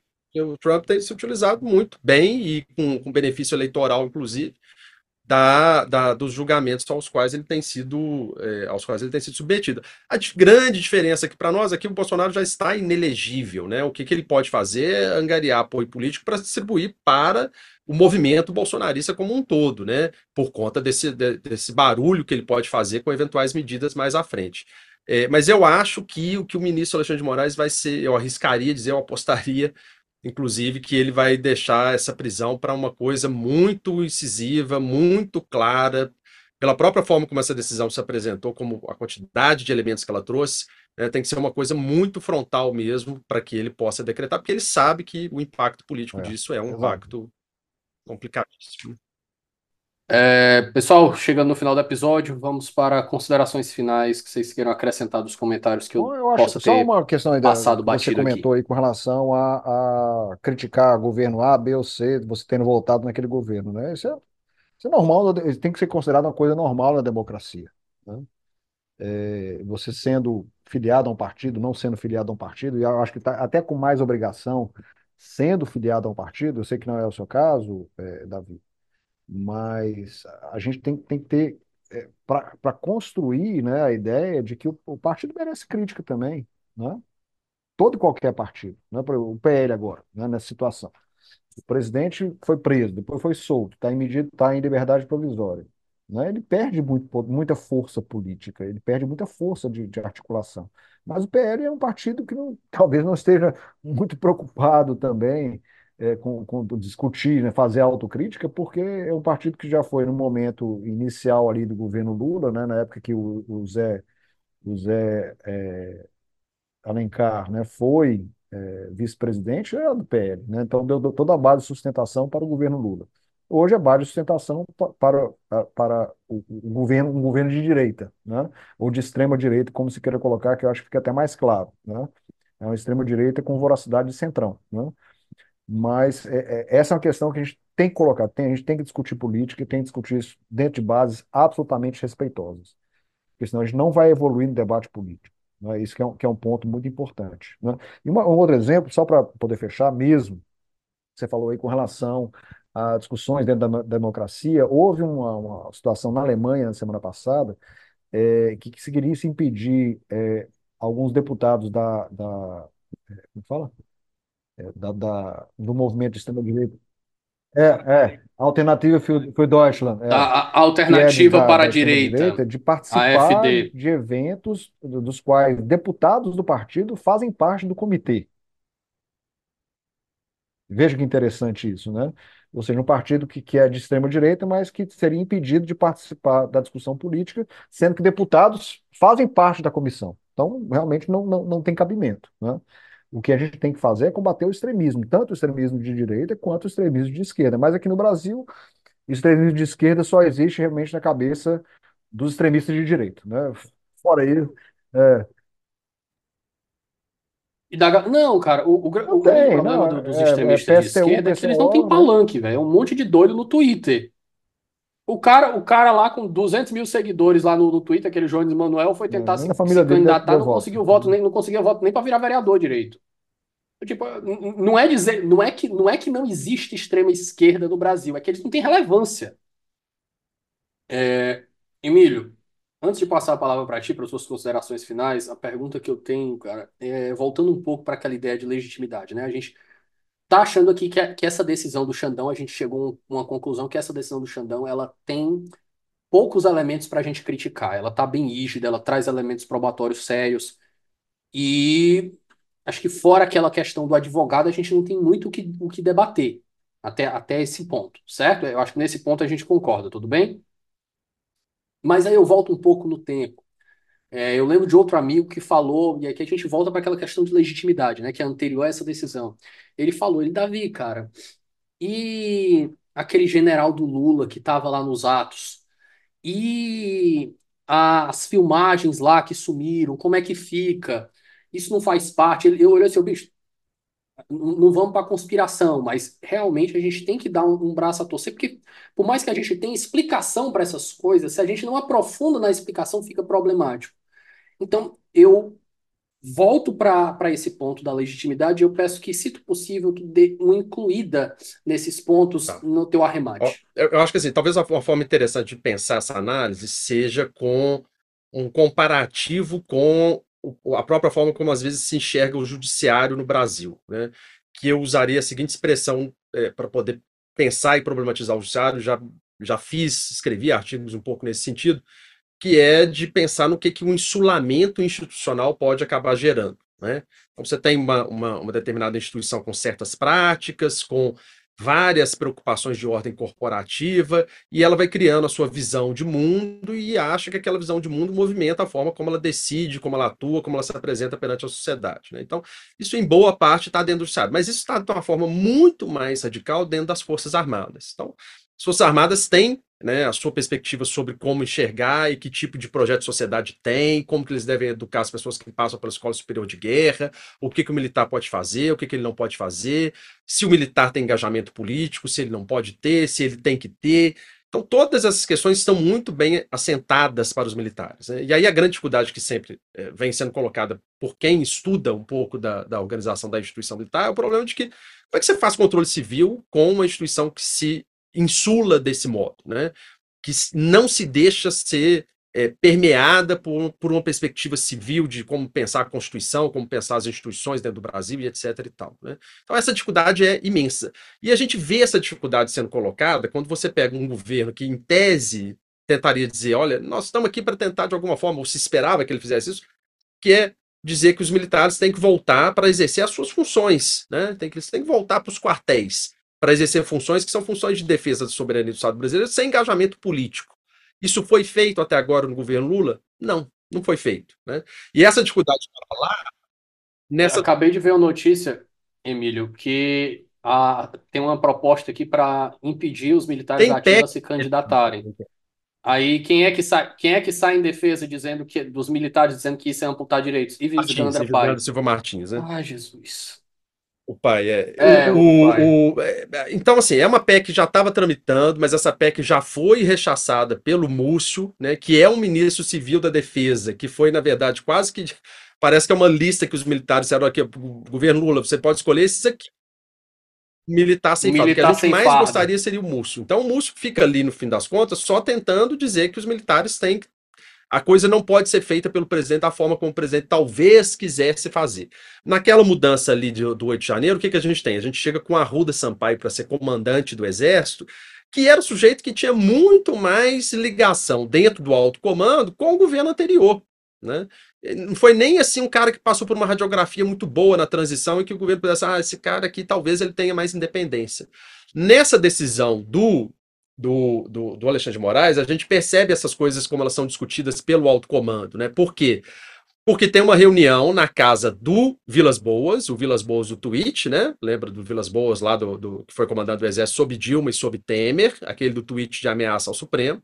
Nessa reunião na casa dele, ele bate boca com a esposa do Vilas Boas, quem bate boca? Tomás Paiva, que seria aquele que viria, viria a se tornar agora o comandante do Exército que era uma pessoa que está dizendo: o exército não pode entrar numa aventura golpista. O exército tem que ser legalista nesse momento. Então, era possível perceber que alguns elementos ali, que alguns elementos é complicado, é que alguns militares tinham uma posição, sim, de maior ligação, de, de, de, de entender que a hierarquia e a disciplina devem prevalecer e que a gente não podia, poderia utilizar tropas para uma aventura golpista. Né? É, só que não dá para dizer que isso salva né, eh, os militares. É, coloca aquela, aquele velho problema que a gente colocou no início, né? Olha, dá para dizer que são legalistas, pura e simplesmente? Mais ou menos, mas talvez devesse ter sido feito e não foi feito, né?